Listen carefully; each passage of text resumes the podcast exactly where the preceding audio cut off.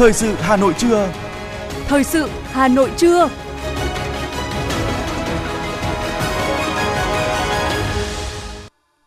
Kính chào quý vị và các bạn. Bây giờ là chương trình thời sự của Đài Phát thanh Truyền hình Hà Nội, phát trực tiếp trên sóng phát thanh. Hôm nay thứ bảy, ngày 25 tháng 3 năm 2023, chương trình có những nội dung chính sau đây.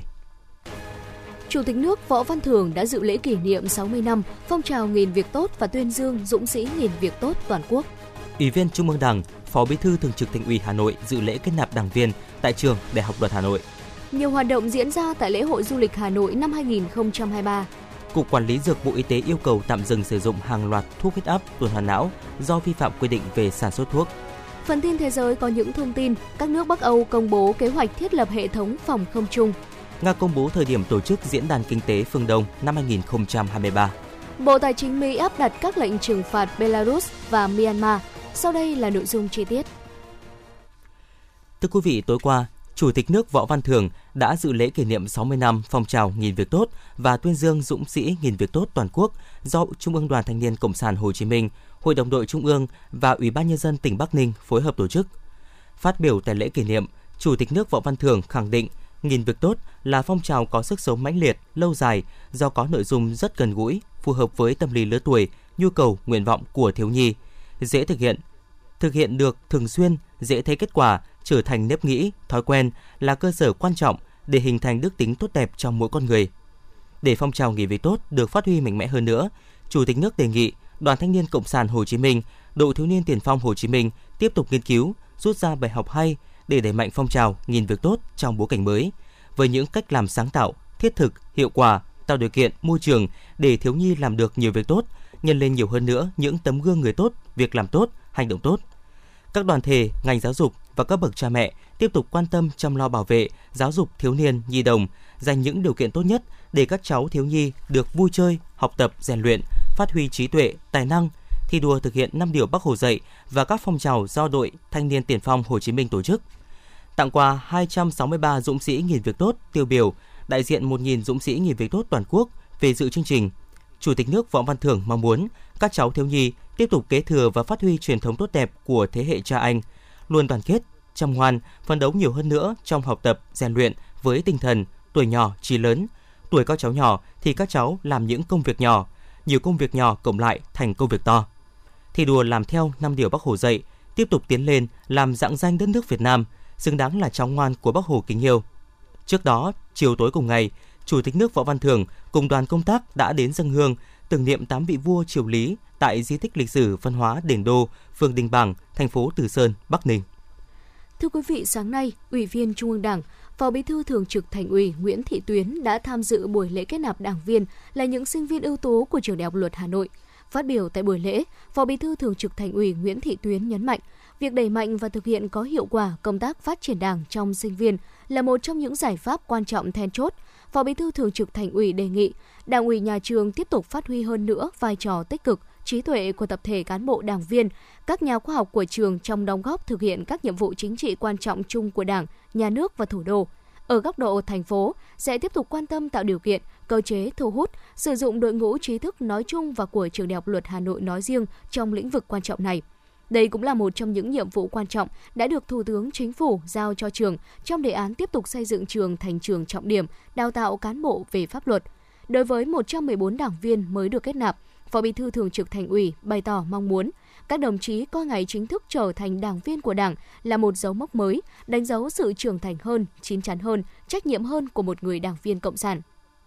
Phó Bí thư Thường trực Thành ủy hy vọng với trí tuệ được đào tạo tại trường Đại học Luật Hà Nội và với tinh thần sức trẻ, sức sáng tạo của thanh niên, khi ra trường, các đồng chí sẽ trở thành những công dân tốt, cán bộ tốt của thủ đô và các địa phương khác trên cả nước đúng với triết lý đào tạo mà nhà trường đã tạo nên những con người ham học hỏi, biết làm việc, sẵn sàng bảo vệ công lý, phục vụ nhân dân và phụng sự Tổ quốc.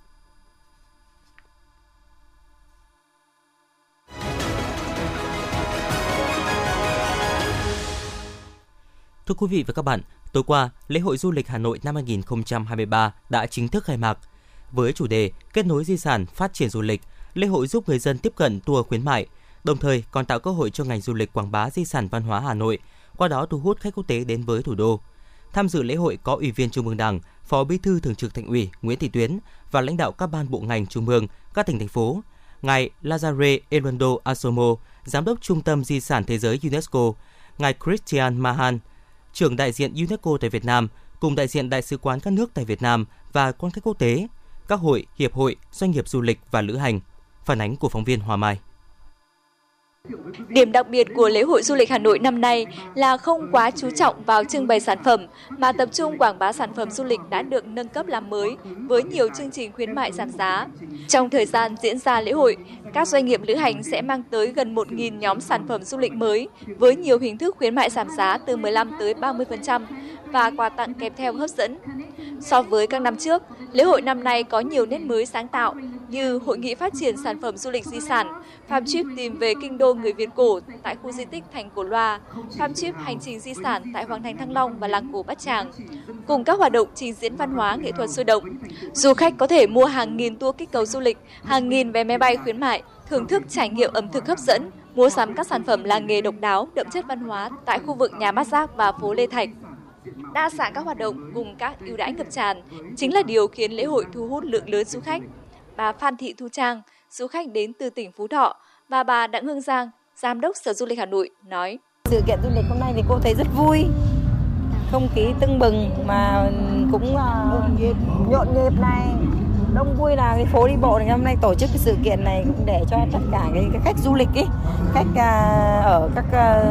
uh, bên uh, tây ấy họ về đây rất là nhiều. À tôi cảm thấy ở ngay cái phố Tràng Tiền này là có một cái hội uh, trưng bày là về các cái về dân gian rất là đẹp. Các cái uh, của cái các cái làng nghề ấy, như là gốm này. Tôi thấy đẹp. Trong thời gian tới thì tiếp tục ngành du lịch sẽ tập trung vào các cái giải pháp để có thể thu hút khách du lịch ừ, quốc tế. Thứ nhất là cái vấn đề sản phẩm, đổi mới các sản phẩm để đáp ứng cái nhu cầu thị yếu của khách. Cái thứ hai là chất lượng các cái dịch vụ du lịch để làm sao mang lại cho khách những cái chất lượng dịch vụ và những cái trải nghiệm tốt nhất. Cái thứ ba là chúng ta cũng phải cạnh tranh về giá đối với các nước trong khu vực Ờ, trong cái việc người ta cân nhắc để đến Việt Nam hay đến một nước nào đó thì chúng ta cũng có cái cạnh tranh về giá. Và cái thứ tư là chúng tôi nghĩ rằng là cái những cái mà chúng ta đang quảng bá làm sao mà để cho khách biết đến nhiều hơn đến các điểm du lịch của mình. Vì hiện nay các điểm du lịch của chúng ta rất là phong phú tài nguyên di sản chúng ta rất là hấp dẫn. Nhưng mà tuy nhiên cái việc quảng bá của chúng ta để đến được với du khách thì vẫn còn có những cái hạn chế. Thì trong thời gian tới phải tập trung vào cái công tác uh, truyền thông quảng bá hình ảnh các cái điểm đến để làm sao mà hấp dẫn đối với du khách. Phát biểu tại lễ khai mạc, Phó Chủ tịch Ủy ban nhân dân thành phố Hà Nội Nguyễn Mạnh Quyền cho biết, năm 2023, Hà Nội được bình chọn danh hiệu là thành phố du lịch ngắn ngày tốt nhất thế giới và thành phố có nền ẩm thực hấp dẫn trong top 3 của thế giới. Đây chính là tiền đề để du lịch Hà Nội bứt phá trong năm nay và những năm tiếp theo với mục tiêu trở thành điểm đến hấp dẫn hàng đầu châu Á và thế giới, xây dựng thương hiệu ẩm thực Hà Nội bếp ăn của thế giới. Phó Chủ tịch Ủy ban nhân dân thành phố Nguyễn Mạnh Quyền khẳng định để đạt được những mục tiêu này, chính quyền, doanh nghiệp và cộng đồng làm du lịch cần thay đổi tư duy, đổi mới cách làm để phục vụ nhanh chóng ngành du lịch sau đại dịch Covid-19, tạo sự phát triển đột phá, chú trọng đầu tư cơ sở hạ tầng, cơ sở lưu trú, khu vui chơi giải trí, khu nghỉ dưỡng phức hợp, phù hợp với nhu cầu và xu hướng của du lịch mới, đa dạng hóa các hình thức du lịch như du lịch lễ hội, du lịch tâm linh, du lịch canh nông và du lịch kết hợp với các giải thể thao, đa dạng hóa các tour du lịch mang tính liên kết vùng. Các sở ngành, ủy ban nhân dân các quận huyện, thị xã cần tập trung xây dựng nếp sống văn minh, đảm bảo vệ sinh môi trường, tăng cường kiểm soát chất lượng cơ sở cung cấp dịch vụ du lịch. Sở Du lịch, Sở Văn hóa Thể thao, Trung tâm xúc tiến đầu tư, thương mại và du lịch của thành phố cần phối hợp với các cơ quan truyền thông tích cực tham gia tổ chức các hoạt động quảng bá, xúc tiến du lịch, truyền thông về văn hóa, du lịch của thành phố Hà Nội. Các doanh nghiệp hoạt động du lịch tích cực nâng cao năng lực quản lý, chất lượng sản phẩm dịch vụ, ứng dụng mạnh mẽ công nghệ thông tin, Lễ hội du lịch Hà Nội năm nay được tổ chức từ ngày 24 đến ngày 26 tháng 3 với quy mô 150 gian hàng, có sự tham gia của 13 tỉnh thành phố trên cả nước, 12 quận huyện của Hà Nội, gần 100 đơn vị doanh nghiệp du lịch, khu du lịch, hãng hàng không, đơn vị ẩm thực, làng nghề trên địa bàn thành phố. Với chủ đề Kết nối di sản phát triển du lịch, lễ hội du lịch Hà Nội năm 2023 là dịp đẩy mạnh các hoạt động giao lưu, tôn vinh và kết nối di sản, phát triển các sản phẩm du lịch hướng tới du khách. Thông qua đó, thu hút du khách trong và ngoài nước đến với Hà Nội và các địa phương liên kết là nơi quy tụ những giá trị độc đáo, đặc sắc của du lịch gắn với các di sản văn hóa vật thể và phi vật thể, các giá trị làng nghề ẩm thực của Hà Nội và các địa phương tham gia lễ hội.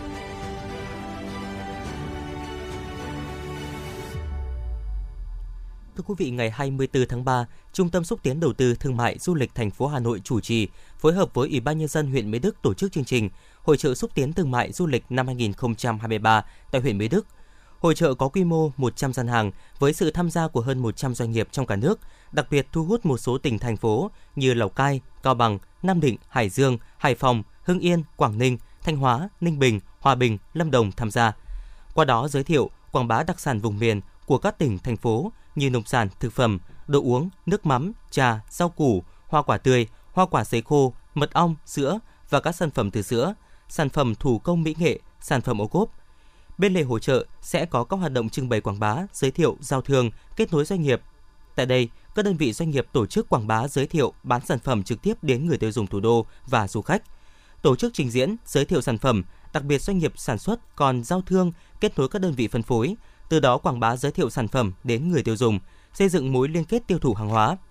Người tiêu dùng khi đến với hội trợ không chỉ tiếp cận với hàng hóa đặc sản vùng miền chất lượng cao mà còn được trải nghiệm các dịch vụ du lịch tiêu biểu của lễ hội chùa Hương, đồng thời thúc đẩy hoạt động xúc tiến giới thiệu sản phẩm làng nghề truyền thống, đặc sản địa phương, quảng bá điểm đến du lịch tới người dân và du khách. Hội trợ sẽ diễn ra đến hết ngày mai 26 tháng 3 tại sân vận động thôn Yến Vĩ, xã Hương Sơn, huyện Mỹ Đức, Hà Nội.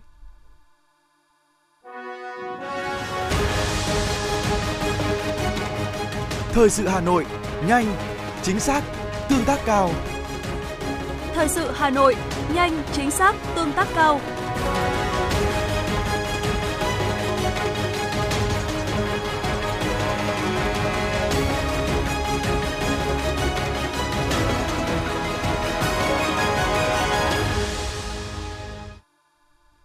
Xin được chuyển sang những thông tin quan trọng khác. Thưa quý vị, Thủ tướng Chính phủ Phạm Minh Chính vừa ký ban hành chỉ thị số 08 về các nhiệm vụ giải pháp trọng tâm, đẩy mạnh phân bổ giải ngân vốn đầu tư công. Ba chương trình mục tiêu quốc gia năm 2023, thực hiện chương trình phục hồi và phát triển kinh tế xã hội, phấn đấu tỷ lệ giải ngân vốn đầu tư nguồn ngân sách nhà nước năm 2023 trên 95% kế hoạch được Thủ tướng Chính phủ giao. Theo đó, các bộ, cơ quan trung ương và địa phương theo chức năng nhiệm vụ được giao tiếp tục giả soát các văn bản pháp lý liên quan đến triển khai thực hiện dự án đầu tư công để chủ động xử lý theo thẩm quyền. Trường hợp vượt thẩm quyền, báo cáo chính phủ, thủ tướng chính phủ phương án xử lý cụ thể để kịp thời tháo gỡ khó khăn vướng mắc trong việc thực hiện và giải ngân vốn đầu tư công. Hiệp hội Thương mại điện tử Việt Nam cho biết, Diễn đàn toàn cảnh thương mại điện tử Việt Nam năm 2023 sẽ diễn ra ngày 18 tháng 4 tại Hà Nội và ngày 20 tháng 4 tại thành phố Hồ Chí Minh. Dự kiến sự kiện thu hút 2.500 doanh nghiệp chủ thể hoạt động trong lĩnh vực thương mại điện tử tại Việt Nam và quốc tế. Diễn đàn có chủ đề Thương mại điện tử thông minh nhằm phân tích các xu hướng, mô hình kinh doanh thương mại điện tử thông minh, ứng dụng trí tuệ nhân tạo, công nghệ thông minh vào thương mại điện tử, hành vi của người tiêu dùng thông minh khi mua sắm. Diễn đàn toàn cảnh thương mại điện tử Việt Nam là sự kiện thường niên được Hiệp hội Thương mại điện tử Việt Nam tổ chức từ năm 2017 đến nay – Diễn đàn đã quy tụ cộng đồng thương mại điện tử, tạo sức lan tỏa và cơ hội giao lưu học hỏi giữa các doanh nghiệp chủ thể hoạt động trong lĩnh vực thương mại điện tử tại Việt Nam và quốc tế.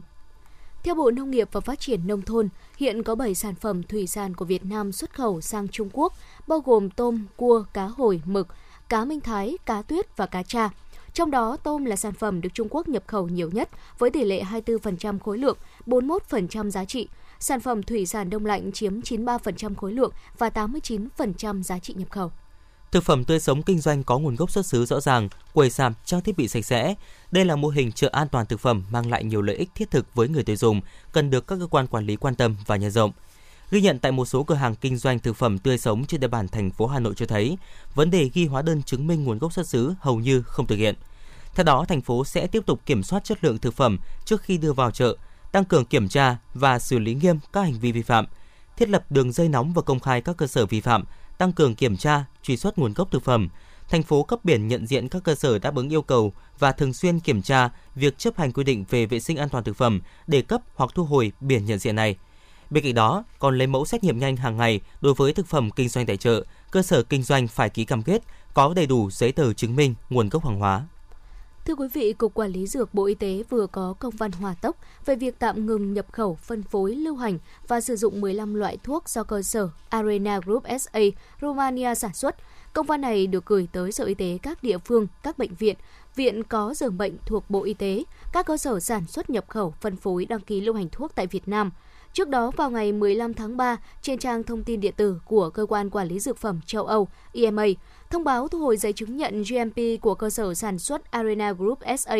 Nguyên nhân thu hồi là cơ sở này không tuân thủ nguyên tắc GMP và quy định về sản xuất thuốc. Để đảm bảo an toàn cho người sử dụng trong thời gian chờ xác minh, xử lý thông tin về vi phạm của cơ sở sản xuất Arena Group SA nêu trên, Cục Quản lý Dược yêu cầu các cơ sở sản xuất, cơ sở kinh doanh nhập khẩu, phân phối thuốc tạm ngừng nhập khẩu, phân phối, lưu hành và sử dụng các thuốc do Arena Group SA sản xuất.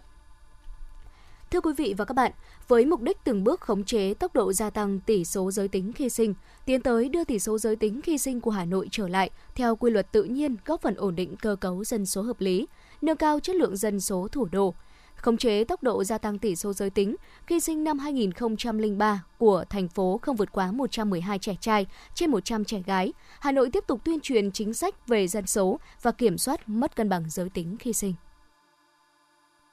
Trong những năm vừa qua, Hà Nội luôn đẩy mạnh công tác truyền thông, vận động, thay đổi nhận thức của người dân về tầm quan trọng tầm soát chẩn đoán trước sinh và sàng lọc sơ sinh giúp thai nhi phát triển bình thường, góp phần nâng cao chất lượng dân số thủ đô.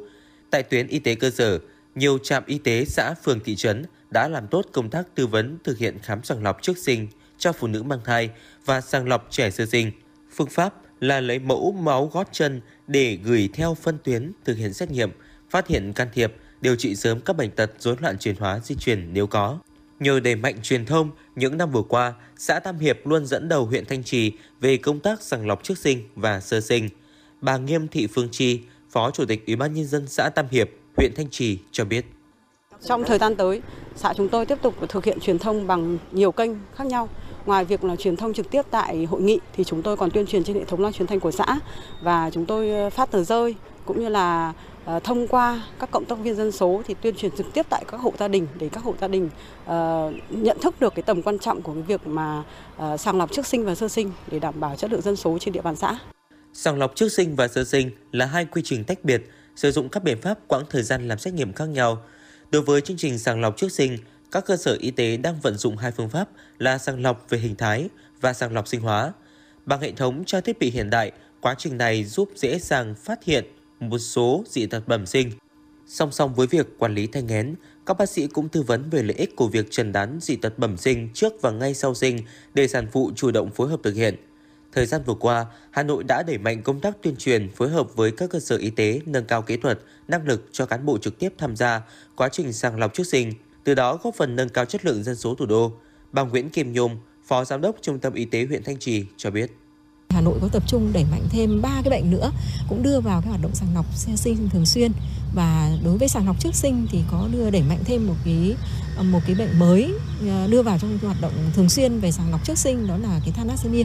đấy là một trong những cái cái mà điểm mới chúng tôi cần phải có cái tuyên truyền đẩy mạnh hơn để thu hút người dân ờ, biết đến và à, thực hiện à, các cái sàng lọc đó cho các con. Và hy vọng sẽ còn đẩy mạnh được nhiều hơn nữa với mục tiêu là tất cả à, bà mẹ được sàng lọc trước sinh và tất cả trẻ sơ sinh được sàng lọc trước và sau sinh. Trung tâm chẩn đoán trước sinh và sàng lọc sơ sinh, Bệnh viện Phụ sản Hà Nội đứng đầu cả nước và ngang tầm khu vực về số lượng cũng như kỹ thuật sàng lọc. Trung bình một năm có khoảng 40.000 ca đẻ, trong đó có khoảng 400 trẻ bị bệnh tim bẩm sinh, chiếm khoảng 1%. Qua công tác sàng lọc trước sinh và sơ sinh hàng tháng, bệnh viện phát hiện khoảng từ 400 đến 500 trường hợp thai bất thường tập trung ở bệnh tim bẩm sinh, hệ thần kinh trung ương, thận, tiết niệu. Bệnh viện Phụ sản Hà Nội đã và đang triển khai kỹ thuật xét nghiệm sàng lọc trước sinh không xâm lấn.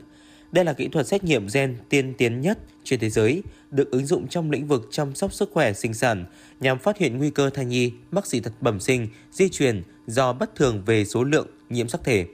Tiến sĩ Đinh Thúy Linh, Giám đốc Trung tâm Chẩn đoán trước sinh và sàng lọc sơ sinh, Bệnh viện Phụ sản Hà Nội cho biết. Khám sàng lọc trước sinh cũng như chẩn đoán trước sinh hiện nay thì không thể phát hiện hết được các cái bệnh lý của thai nhi. Chính vì thế nên là cái sàng lọc sơ sinh hết sức là quan trọng. Lấy máu gót chân cho trẻ sơ sinh thì có thể phát hiện được rất nhiều các cái bệnh rối loạn à, chuyển hóa của trẻ à, và đặc biệt là trong đấy có những cái bệnh lý rất hay gặp như là bệnh suy giáp bẩm sinh hay thiếu men D6PD và những bệnh lý này nếu như phát hiện sớm và chúng ta điều trị kịp thời thì trẻ sẽ có một cuộc sống à, khỏe mạnh. Thời gian tới, ngành y tế Hà Nội tiếp tục triển khai đẩy mạnh công tác tuyên truyền, giáo dục, phổ biến pháp luật, chính sách về dân số, kiểm soát mất cân bằng giới tính khi sinh, nâng cao hiệu lực thi hành pháp luật về kiểm soát mất cân bằng giới tính khi sinh, tăng cường hiệu lực, hiệu quả công tác kiểm tra, giám sát và xử lý vi phạm các quy định về nghiêm cấm lựa chọn giới tính thai nhi. Cùng với đó, nâng cao năng lực cho đội ngũ cán bộ làm y tế, dân số, thực hiện các nghiên cứu khoa học, bồi dưỡng báo cáo viên nòng cốt cấp thành phố cho cán bộ dân số, cán bộ ban ngành, đoàn thể về kỹ năng truyền thông và kiến thức về giới, bình đẳng giới, giảm thiểu mất cân bằng giới tính khi sinh. Tiếp tục là phần tin. Thưa quý vị, tiếp sau lừa đảo còn đang cấp cứu, tại Hà Nội lại xuất hiện phương thức lừa đảo mới rất tinh vi. Trường Trung học phổ thông Kim Liên Hà Nội vừa phát đi cảnh báo tới cha mẹ học sinh các khối để cùng nâng cao cảnh giác. Theo nhà giáo Nguyễn Thị Hiền, hiệu trưởng trường Trung học phổ thông Kim Liên, quận Đống Đa, Hà Nội, mới đây đã xuất hiện hiện tượng phụ huynh của nhà trường nhận được cuộc gọi từ số lạ thông báo học sinh đã mua hàng hoặc đồ ăn, quần áo, vật dụng, thế nhưng chưa trả đủ tiền. Do học sinh phải để lại thẻ học sinh nên đối tượng yêu cầu phụ huynh gửi tiền vào số tiền khoản mà đối tượng cung cấp. Trong thông báo phát đi, trường Trung học phổ thông Kim Liên lưu ý, đây là hình thức lừa đảo mới, ban giám hiệu nhà trường đề nghị thầy cô giáo thông tin đến phụ huynh tất cả các lớp để được biết và đề cao tinh thần cảnh giác tránh bị lừa. Ngày hôm qua 24 tháng 3, mạng xã hội xôn xao về thông báo được cho là của một trường đại học thuộc quận Hoàng Mai về hiện tượng bắt cóc trẻ em xuất hiện ở cổng trường. Bà Trần Bích Liên, hiệu trưởng trường tiểu học Tân Định, quận Hoàng Mai khẳng định đây là thông báo giả. Thông tin đang gây hoang mang cho phụ huynh của trường cũng như khu vực lân cận. Nhà trường sẽ phối hợp với công an để làm rõ việc tung tin đồn thất thiệt này. Bà Phạm Đàm Thục Hạnh, trưởng phòng giáo dục đào tạo quận Hoàng Mai cho biết, hiện chưa có báo cáo gì về sự việc này. Nếu có, chắc chắn các trường sẽ báo cáo lên phòng giáo dục và đào tạo, do đó phụ huynh hoàn toàn yên tâm. Từ ngày 25 tháng 4 tới đây, Hà Nội sẽ thí điểm tổ chức lại giao thông tại nút giao Trường Trinh, Tôn Thất Tùng, Lê Trọng Tấn để đảm bảo an toàn giao thông, trạm ùn tắc giao thông. Trong thời gian thí điểm từ ngày 25 tháng 3 đến ngày 25 tháng 6, Sở Giao thông Vận tải Hà Nội cấm các phương tiện rẽ trái từ đường Trường Trinh hướng ngã tư Sở đi ngã tư Vọng rẽ trái vào đường Tôn Thất Tùng. Các phương tiện đi theo hướng đi thẳng qua nút trên đường Trường Trinh, quay đầu tại điểm mở dài phân cách trên đường Trường Trinh, cách nút giao 245 m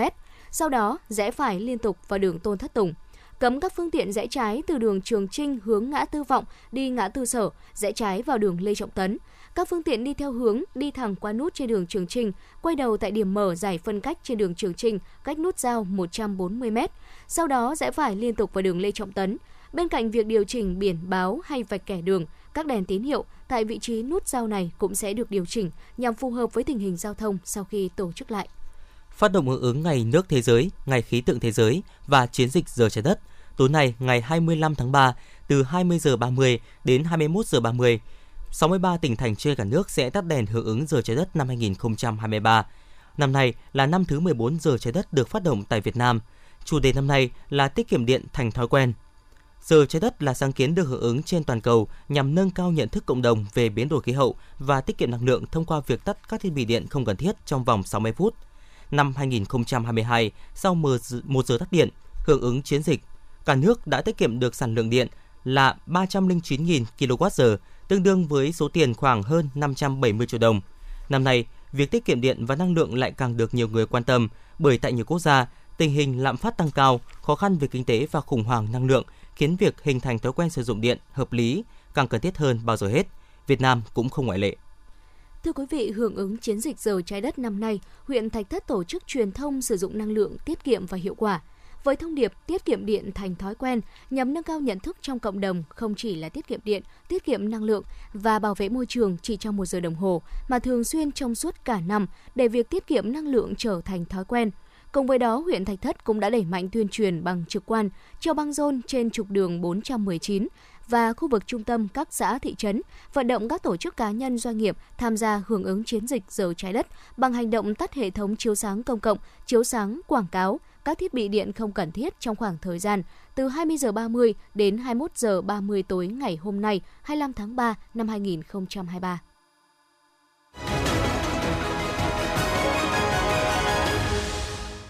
Quý thính giả đang nghe chương trình thời sự của Đài Phát thanh Truyền hình Hà Nội. Xin được chuyển sang những thông tin quốc tế. Thưa quý vị, bốn quốc gia khu vực Bắc Âu là Thụy Điển, Na Uy, Phần Lan và Đan Mạch đã công bố kế hoạch thiết lập một hệ thống phòng không Bắc Âu nhất thống nhất. Theo đó, lực lượng không quân của bốn nước sẽ được tái tổ chức để liên kết chặt chẽ với nhau hơn, đồng thời có thể hợp nhất trong các hoạt động giám sát không phận. Hệ thống này được xây dựng để các nước có thể vận hành chung dựa trên các phương thức và hướng dẫn hiện hành của Tổ chức Hiệp ước Bắc Đại Tây Dương NATO. Ngoài ra, các nước cũng sẽ điều chỉnh việc giám sát trên không để có quyền truy cập vào hệ thống dữ liệu radar của nhau. Tuy nhiên, hiện chưa rõ trong số này có bao nhiêu chiếc đang được đặt mua và bao nhiêu chiếc còn có thể vận hành. Các quốc gia Ả Rập và phương Tây nhắc lại lời kêu gọi ngừng bắn trên toàn quốc và tiếp cận nhân đạo liên tục, không bị cản trở đối với tất cả người dân Syria. Ngoài ra, các quốc gia cũng kêu gọi duy trì và mở rộng các hoạt động viện trợ xuyên biên giới của Liên Hợp Quốc, đồng thời khuyến khích cộng đồng quốc tế cung cấp hỗ trợ nhân đạo cho những người dân Syria có nhu cầu, đặc biệt là nạn nhân ở những khu vực bị ảnh hưởng nặng nề nhất. Trong khi đó, Liên Hợp Quốc ước tính chi phí phục hồi cho Syria là 14,8 tỷ đô la Mỹ. Phó Thủ tướng kiêm đại điện toàn quyền của Tổng thống Nga phụ trách vùng Viễn Đông, ông Yuri Chunev, thông báo Diễn đàn Kinh tế phương Đông năm nay sẽ được tổ chức từ ngày 10 đến ngày 13 tháng 9, sau khi đã tính đến lịch trình của các sự kiện quốc tế. Diễn đàn sẽ tập hợp các nhà lãnh đạo chính trị, doanh nhân cùng đại diện các tổ chức công của Nga và các nước châu Á-Thái Bình Dương. Ngoại trưởng Anh James Cleverly và Phó Chủ tịch Ủy ban châu Âu EC Maros Sefcovic đã chính thức ký thực thi khung thỏa thuận Windsor nhằm giải quyết tình trạng bế tắc thương mại giữa London và Bruxelles kể từ sau khi Anh rời khỏi Liên minh châu Âu EU cho đến nay và khắc phục những bất cập trong Nghị định thư Bắc Ireland. Bộ Tài chính Mỹ áp đặt các biện pháp trừng phạt nhằm vào chuyên cơ của Tổng thống Beirut cùng hai nhà sản xuất ô tô lớn của nước này và hai cá nhân, sáu thực thể có liên quan đến quân đội Myanmar. Lệnh trừng phạt nhắm vào các nhà cung cấp nhiên liệu máy bay cho quân đội quốc gia Đông Nam Á.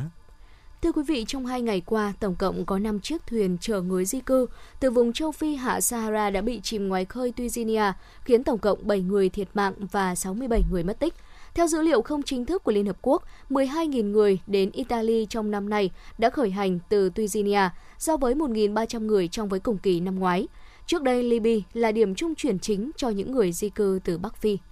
Ngày 24 tháng 3, một đối tượng là nam giới đã lái ô tô tải lao vào nhiều khách bộ hành trong sân bay Cologne ở miền Tây nước Đức. Cảnh sát địa phương cho biết đối tượng 57 tuổi này đã đánh cắp xe tải từ một công ty cho thuê ô tô, đâm bị thương 5 đến 6 người, trong đó có hai người là cảnh sát. Cơ quan chức năng cho rằng đối tượng có dấu hiệu tâm lý bất ổn. Hiện tại nghi phạm đã bị bắt giữ và được đưa đến bệnh viện để giám định tâm thần.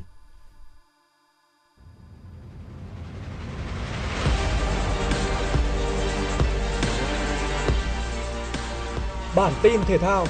Bản tin thể thao.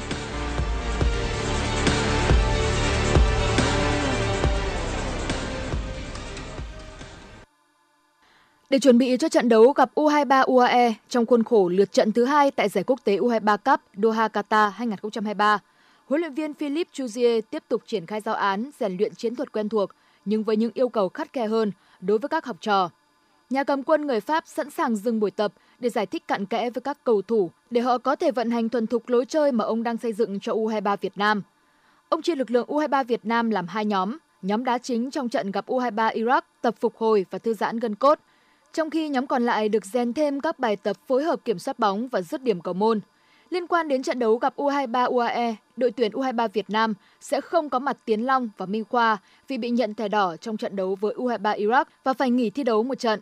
Tại ngày thi đấu thứ hai trong khuôn khổ vòng 2 giải Futsal HD Bank vòng đấu quốc gia 2023, Tân binh Hà Nội tiếp đón đội khách GFDI Sông Hàn. Hà Nội là đội nắm thế chủ động và chơi có phần lấn lướt hơn so với GFDI Sông Hàn. Đến phút thứ 10, Hà Nội cụ thể hóa ưu thế của mình bằng bàn thắng mở tỷ số 1-0.